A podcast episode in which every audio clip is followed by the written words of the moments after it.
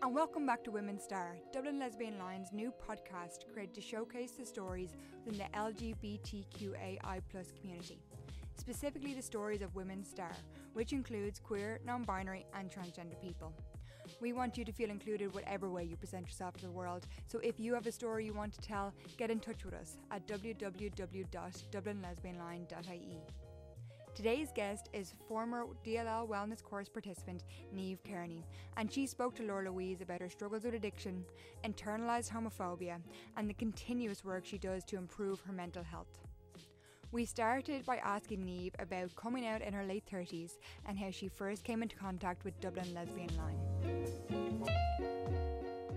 So I met yourself by taking part in the Women's Wellness Course in Outhouse earlier this year, about a week before COVID lockdown came. We finished up, thankfully. And I suppose I had come out only a couple of years previous to that, and I turned 40 this year, and which was a big momentous birthday. A big part, big change in your life, I suppose. And I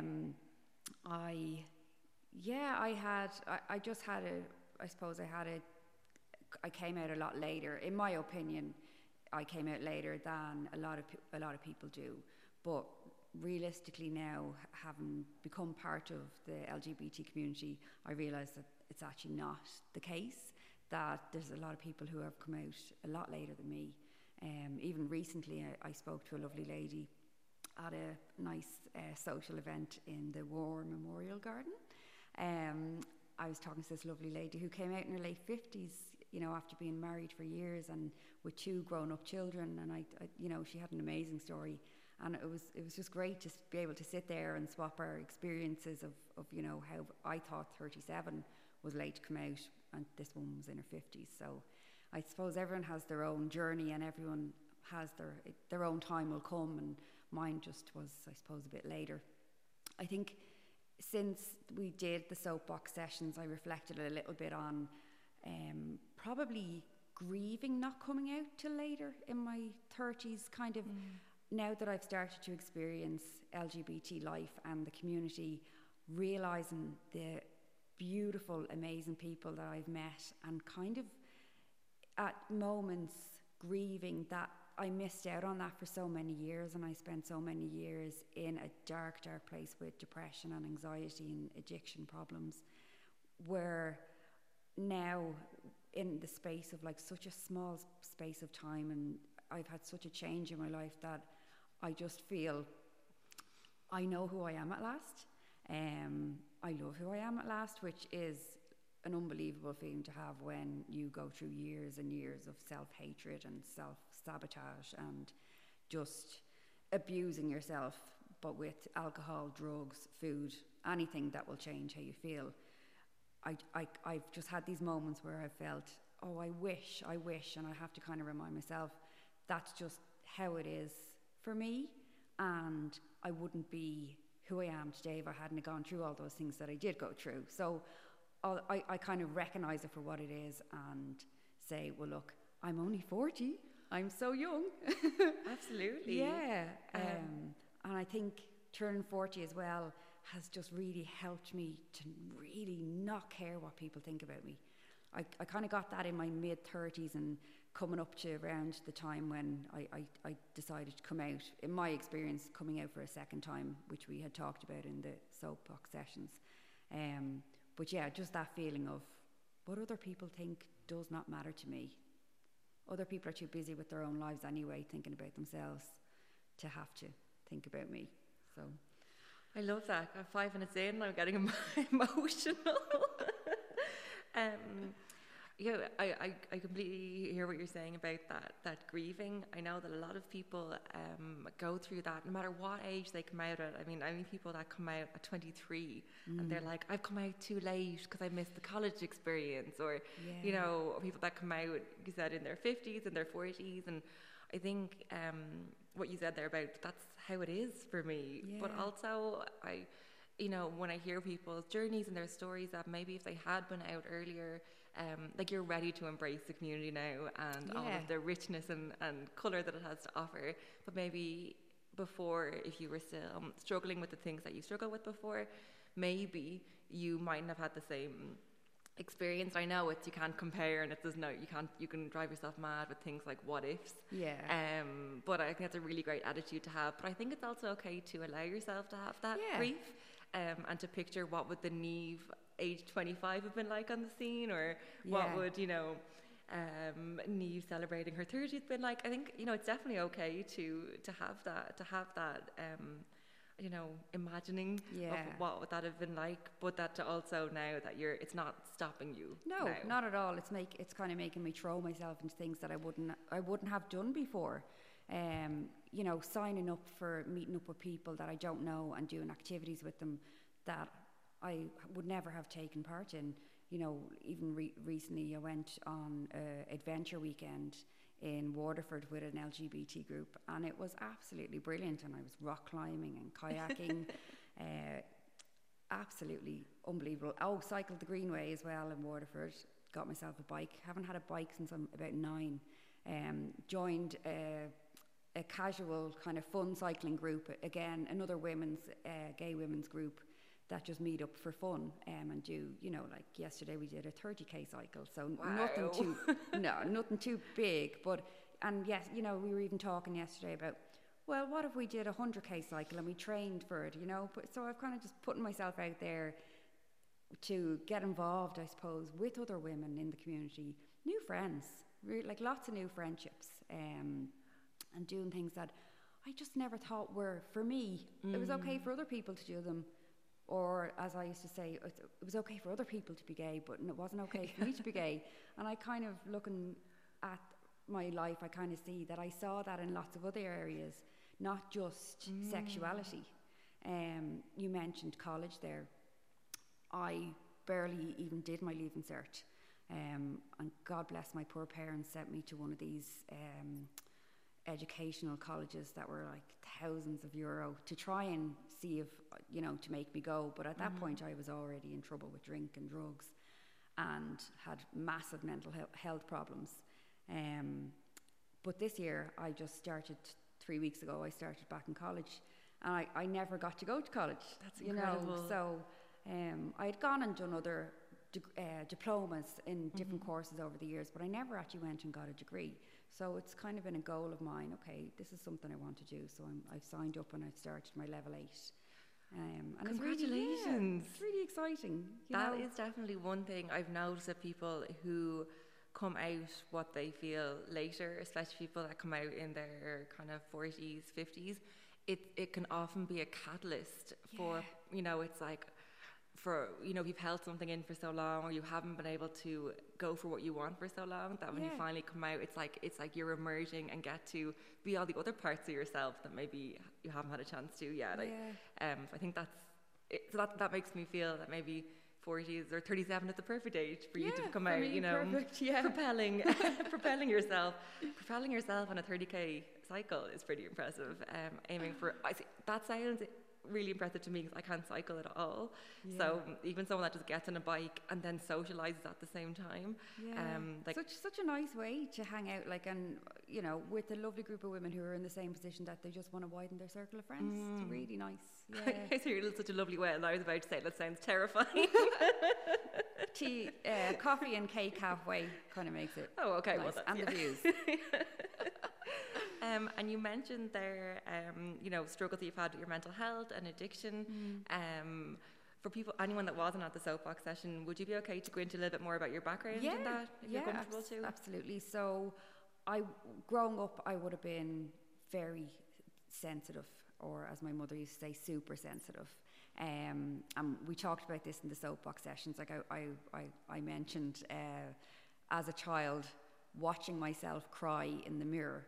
And you had said to me afterwards, you know, that you had laughed with your sister because you could relate to someone in your family doing similar. It completely warmed my heart, just picturing that child, because I hope I can say it, Cara, sorry, my sister was the same, you know, and you just you know, all those feelings, yeah. And yeah, that little girl, that, that little girl. I can actually look back on that little girl and little Niamh and think, God, I'd love to give her a hug now.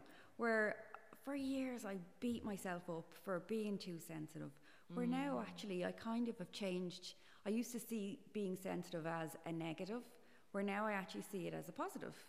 I will go out of my way to help someone if I can. Truly, genuinely will.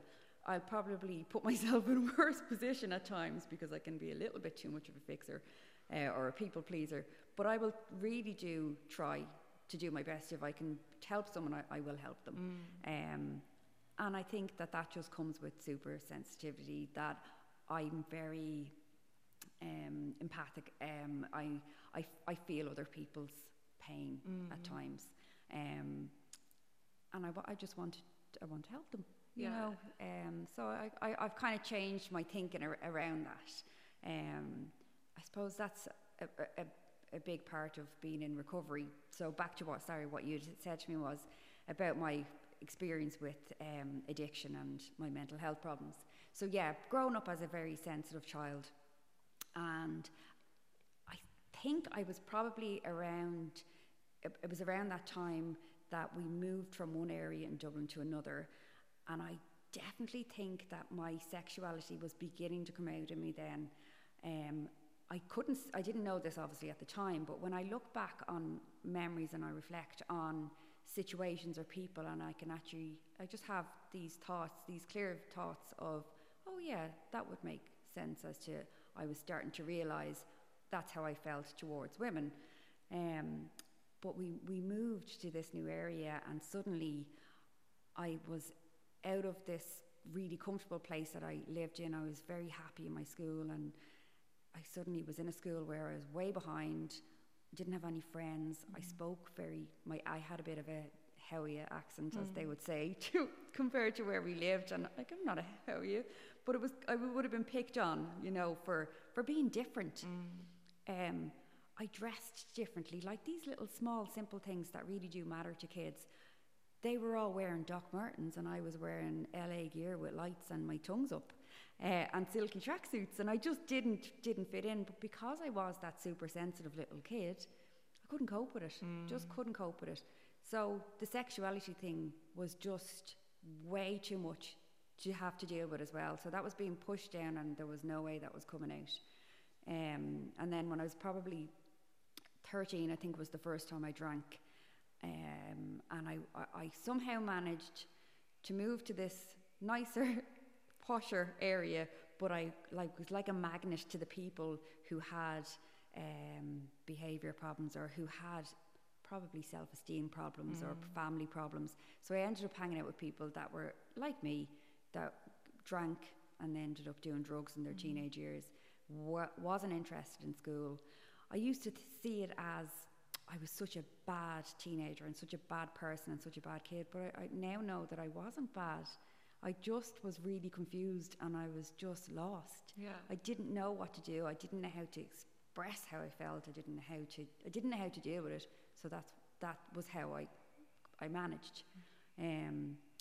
I remember being a teenager though, and my dad saying, like when I was about 17, telling me I was an alcoholic, and I was like absolutely pissed at the time. And I think I had been standing on a bridge threatening to jump off, which like drunken behaviour would have and suicidal thoughts would have always come in when I got drink or drugs into me. And my poor dad, God bless him, coming to collect me and throw me in the back of his car, or taking me off a bridge and bringing me home and saying, you're 17 and you're an alcoholic, you know. And I laughed at him thinking, he's pathetic, like, how am I an alcoholic? I'm 17 and I'm a girl. Like, as if being a girl makes you can't be an alcoholic. And, you know, I don't think it probably didn't really register with me at the time, but a couple of years later, when I ended up going in for treatment, when I was 25, I ended up as an inpatient in St. Patrick's Hospital. And I do recall that memory when I had a conversation, I think one of the first conversations I had with my therapist in there, and him saying to me, you know, how does it feel to be 25, an alcoholic and a drug addict? I felt like telling him where to go. I can imagine. But also, I I didn't really believe him. You know, I kind of thought, I'm not. How could I be? I still saw it as, I just had this stereotypical understanding of what I thought an addict and an alcoholic was. I just didn't think that I fitted into the picture. I think that's still very prevalent now. Especially the female and young thing. Yeah. I think we, I don't know, somehow have this image, even though it was so much more education as it's come out, about, you know, a kind of a man on the street with a brown paper bag, or just someone much older, anyway. Yeah. And even though I was always one of these people who, on the outside, everything looked great. I wouldn't go out without my hair perfected and my makeup done, high heels, you know, dressed up as if, you know, you'd think I was probably going to the shops. I wouldn't let anyone see me look that there might have been something wrong, but inside I was dying. I absolutely hated myself. I hated how I couldn't control my drinking. I hated that I didn't want to go out unless I could get drugs. And then I hated myself when I was sober. So it was kind of this vicious circle of how am I going to get out of this? And part of me didn't want to get out of it either, because I knew that if I stopped, I was going to have to continue with it, and then there was no going back, if that makes sense. It makes perfect sense. Yeah. I completely get you. Yeah. Because it's really scary then, I imagine, especially when you've lived that way since you were kind of 13. Yeah. You don't know anything else, and you know, all those kind of formative years when you've learned socializing and that kind of thing sounds like they were all accompanied by drink and drugs, so you got to learn not just how to live without alcohol and drugs, but also how to socialize and do all those, how to be as an adult. I think probably one of the scarier things was when when I left that hospital, I was told, you know, you need to go to AA, that's the only place for you to go. And I'm so grateful that I did go, and I've made such brilliant friends over the years, and I've gone to a few different 12-step programs, not just AA. I've gone to CODA, which is like a 12-step program for relationships, for trying to have healthy relationships, or people who are codependent. And I, even now, all these years later, my recovery, even though I mightn't go to, say, 12-step meetings, everything that I've learned from those is what I practice to keep myself sober and to keep myself well. And even I remember when I, a couple of years ago, when I was living up north, and I did a diploma in counselling, therapeutic counselling, and I remember thinking, this is all like exactly what's out of the big book of AA. It was just leave out the God word, and and it was all just, it was like a different version of it as such, Which is positive, because it means that it sounds like it's quite professional. Then you know. And when you, if you don't mind me asking, when you were leaving St. Pat's and they were saying you've got to go to AA, by then had you accepted, okay, I have a problem, I need to do something about this, or were you still thinking, no, I don't know? I was thinking, no, I had heard this thing about get you 3 months sober, so my plan was, I will do that, and once I get to 3 months sober, that will prove I'm not an alcoholic, and then I can learn to drink again. So I did that exactly. I got sober for exactly 3 months, and on that day, I was in Canada, and I said, okay, not an alcoholic, let's go drinking.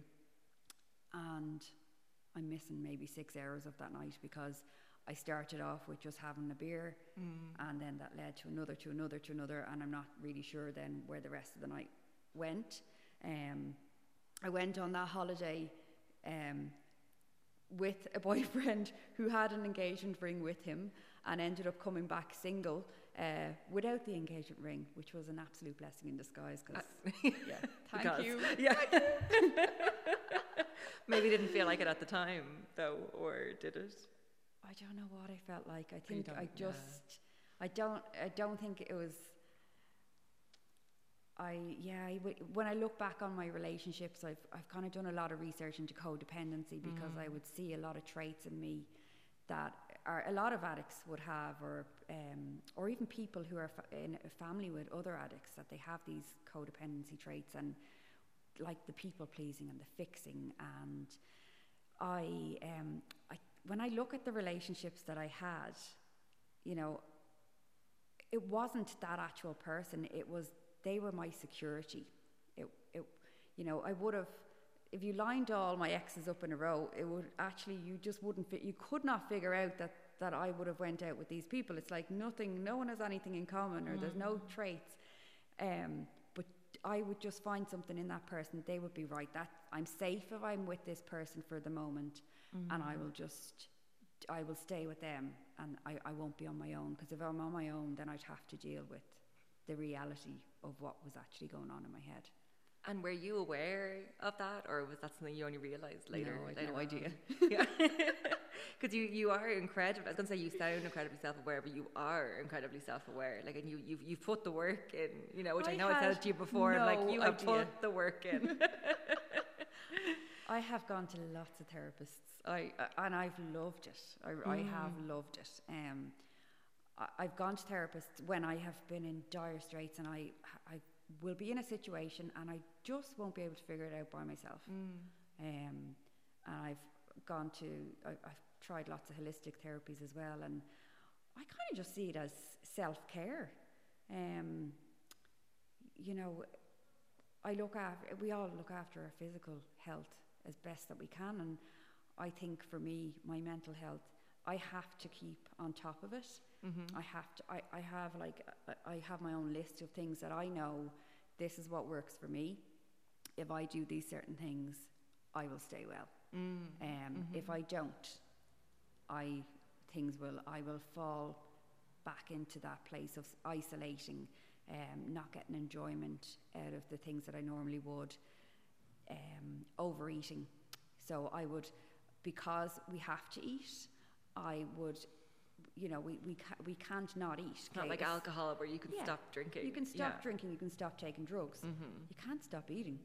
So that was something that hadn't really been a problem for me before, but then it became, in recovery from alcoholism, that became a new problem to deal with. But I think I'm way more aware now where I'll catch it. Yes. And I'll see it before it gets too far, thankfully. And I think that's the thing. I mean, correct me if you don't feel the same way, but I think sometimes when people think of the word recovery, not just with addiction, but with mental health as well, it's kind of like recovered, you know, like it has a point where then it's done, you're recovered. Bing, you're fixed.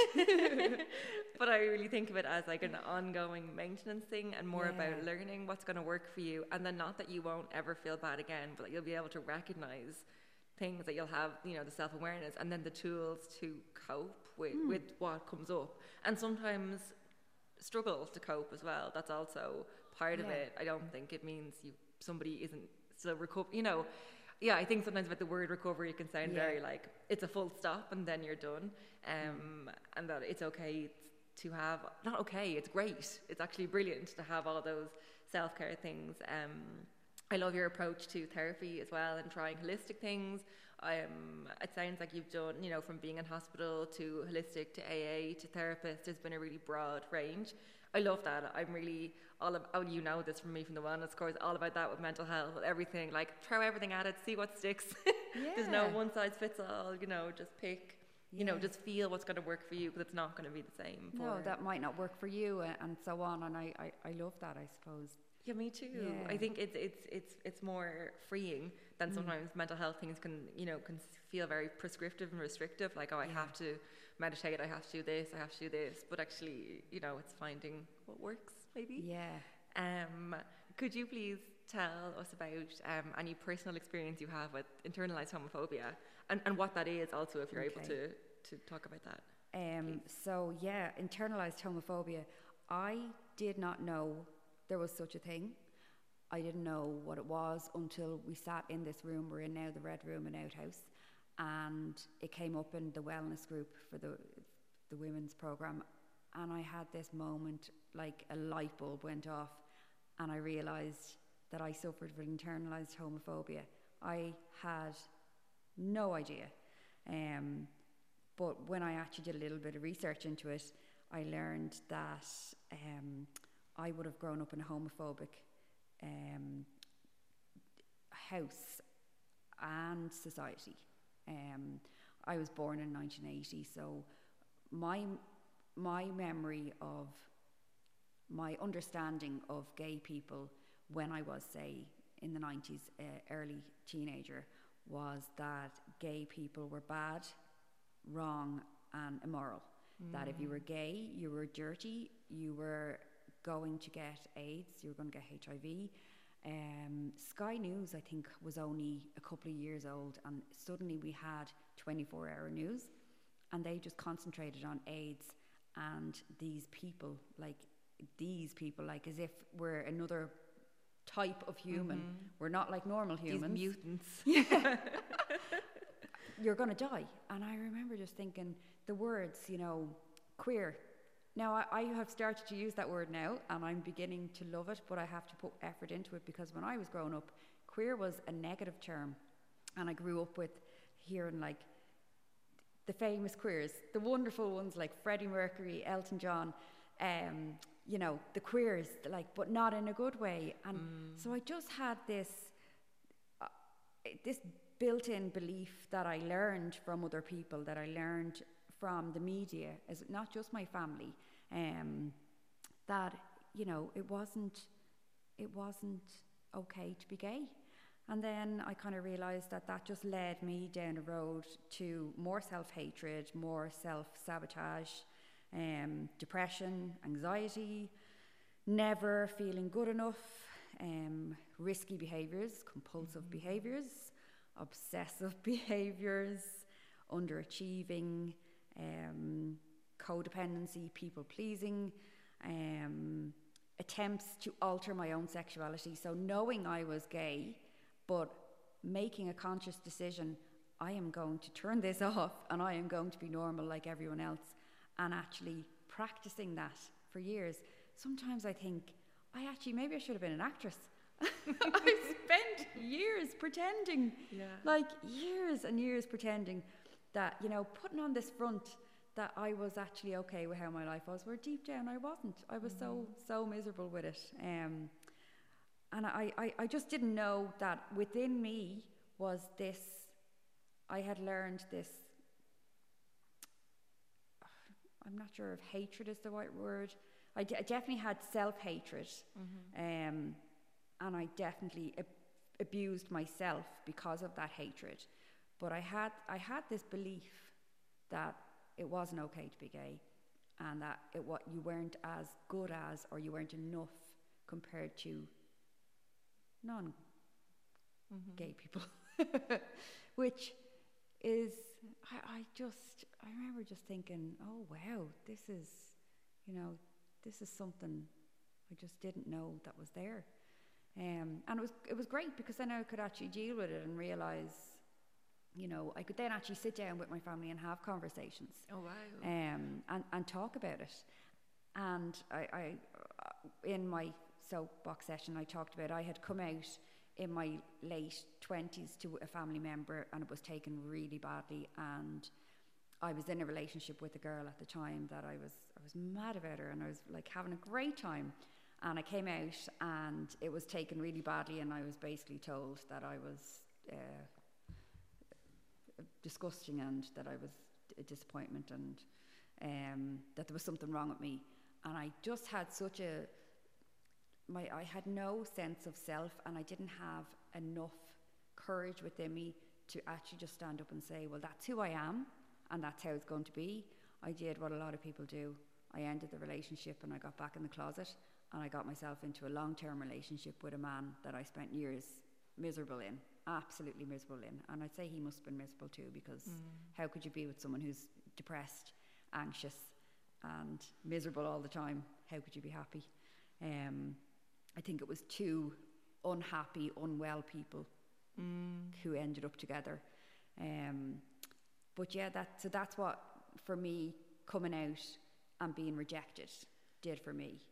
So it gave me another 10 years in the closet. Wow. Yeah. It's really, you said so many important things there. First, about how internalized homophobia is made in a person, because you know, the messages that we get, especially when we're young, that's what forms our opinions, and not just our opinions, but our deep kind of core beliefs, and then how that can resonate with someone without, you know, to the extent where then a person can become really unwell and have all these other experiences because of what these negative messages about our identities that are around us, what that does to a person. You know, I think about parents a lot, and, you know, a parent that would say, "Why, you know, I wish, you know, just hide it, just go back in the closet." And I think maybe people don't process that the impact that had is not just that one part of your life. It for a person, that it can take over their entire life and impact everything, and for decades too.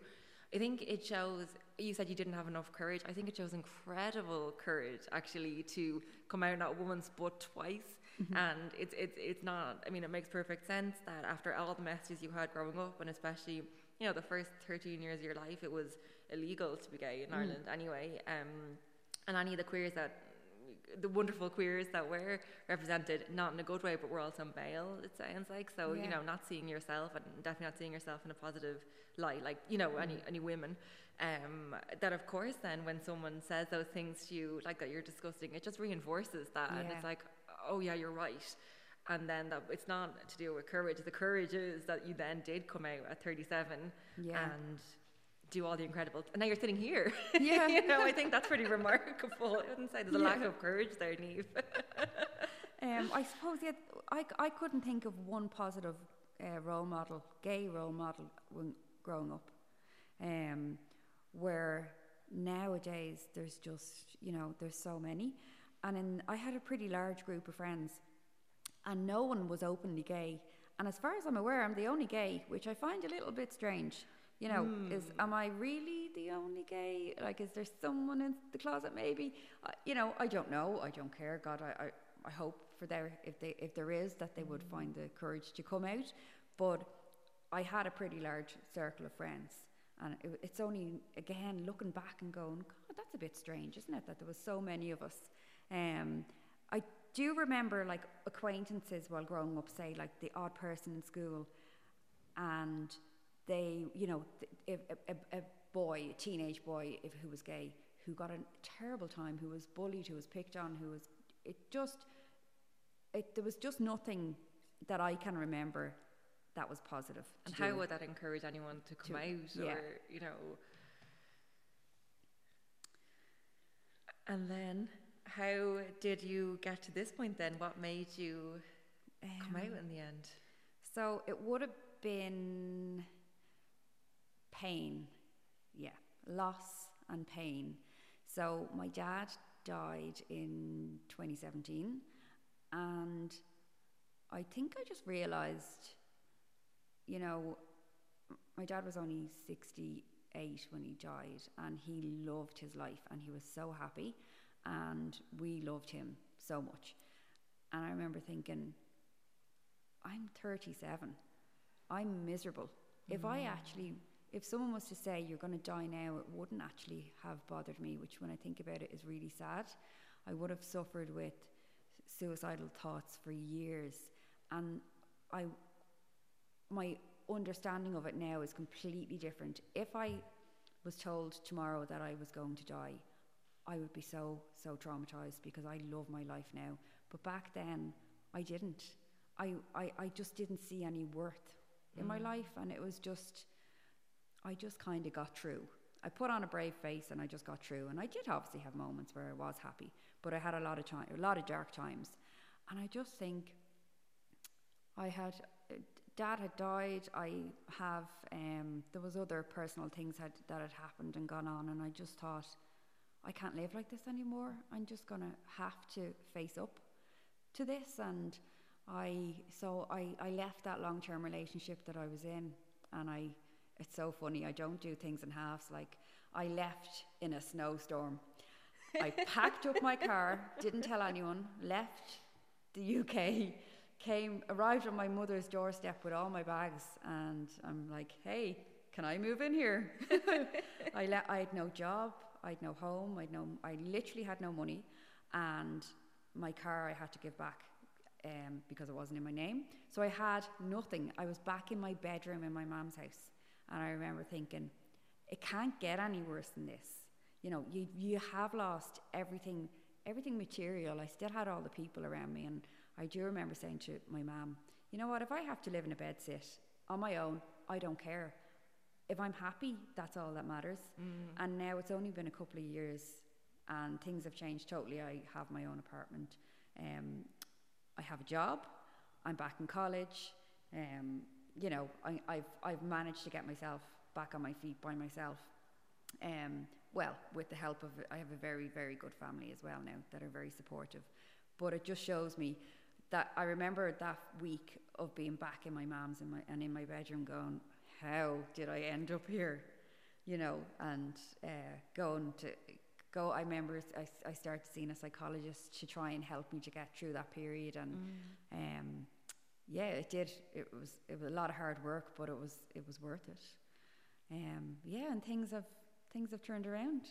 You know, you turned things around. Like you are definitely you've been absolutely instrumental in where you are now. I don't think it's been, you know, chance and luck.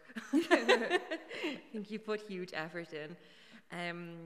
So we always kind of like to finish on kind of something. What would you say to people that are listening that maybe either whatever message you want to give, either to do with people who feel like they've left it too late to come out, or maybe someone who's struggling with substance dependency or eating difficulties, or maybe someone who's struggling with suicidal ideation? Like, do you have anything you'd like to say to anybody? Yeah, that's a big one, so I know.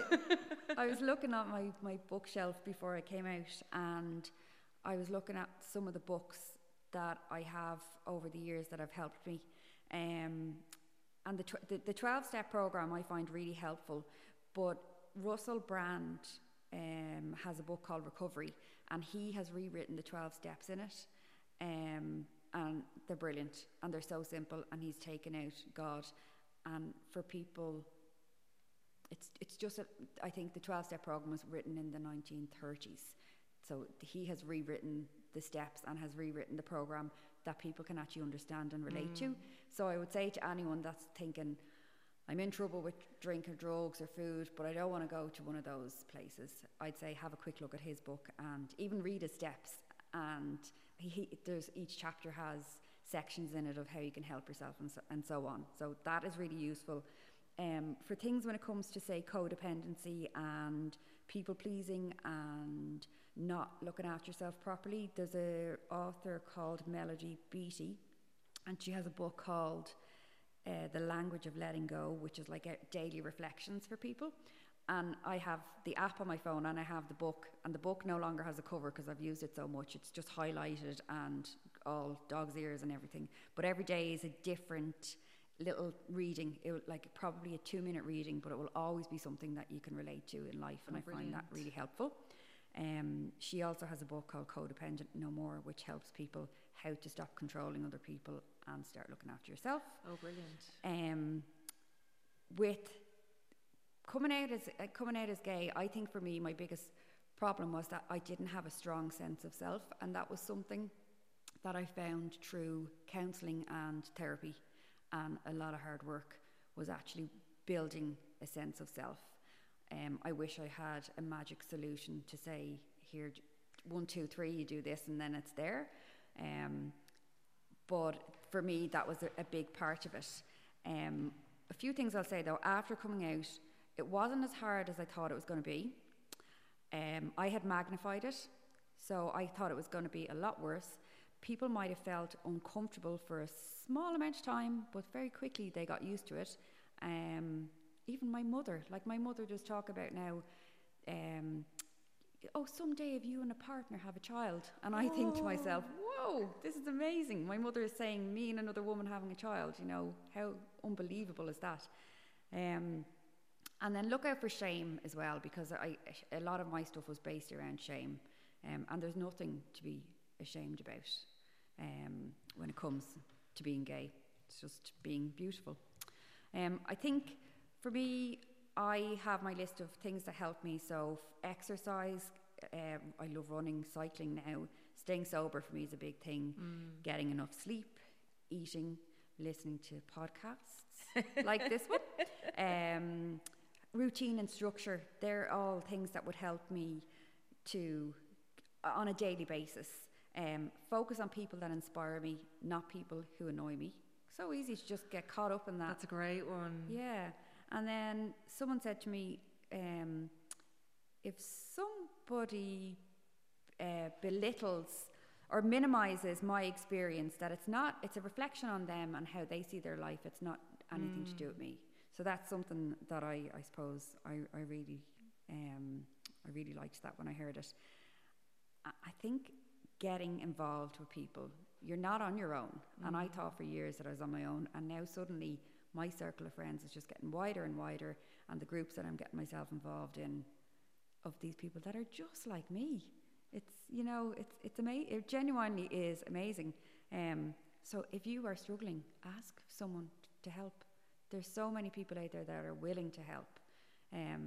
The fact that someone recommended your course for me, and then how my life has changed in such a small space of time between now and then, and the most wonderful women that I've met through that, the most wonderful friendships. So yes, you're not on your own, and ask for help.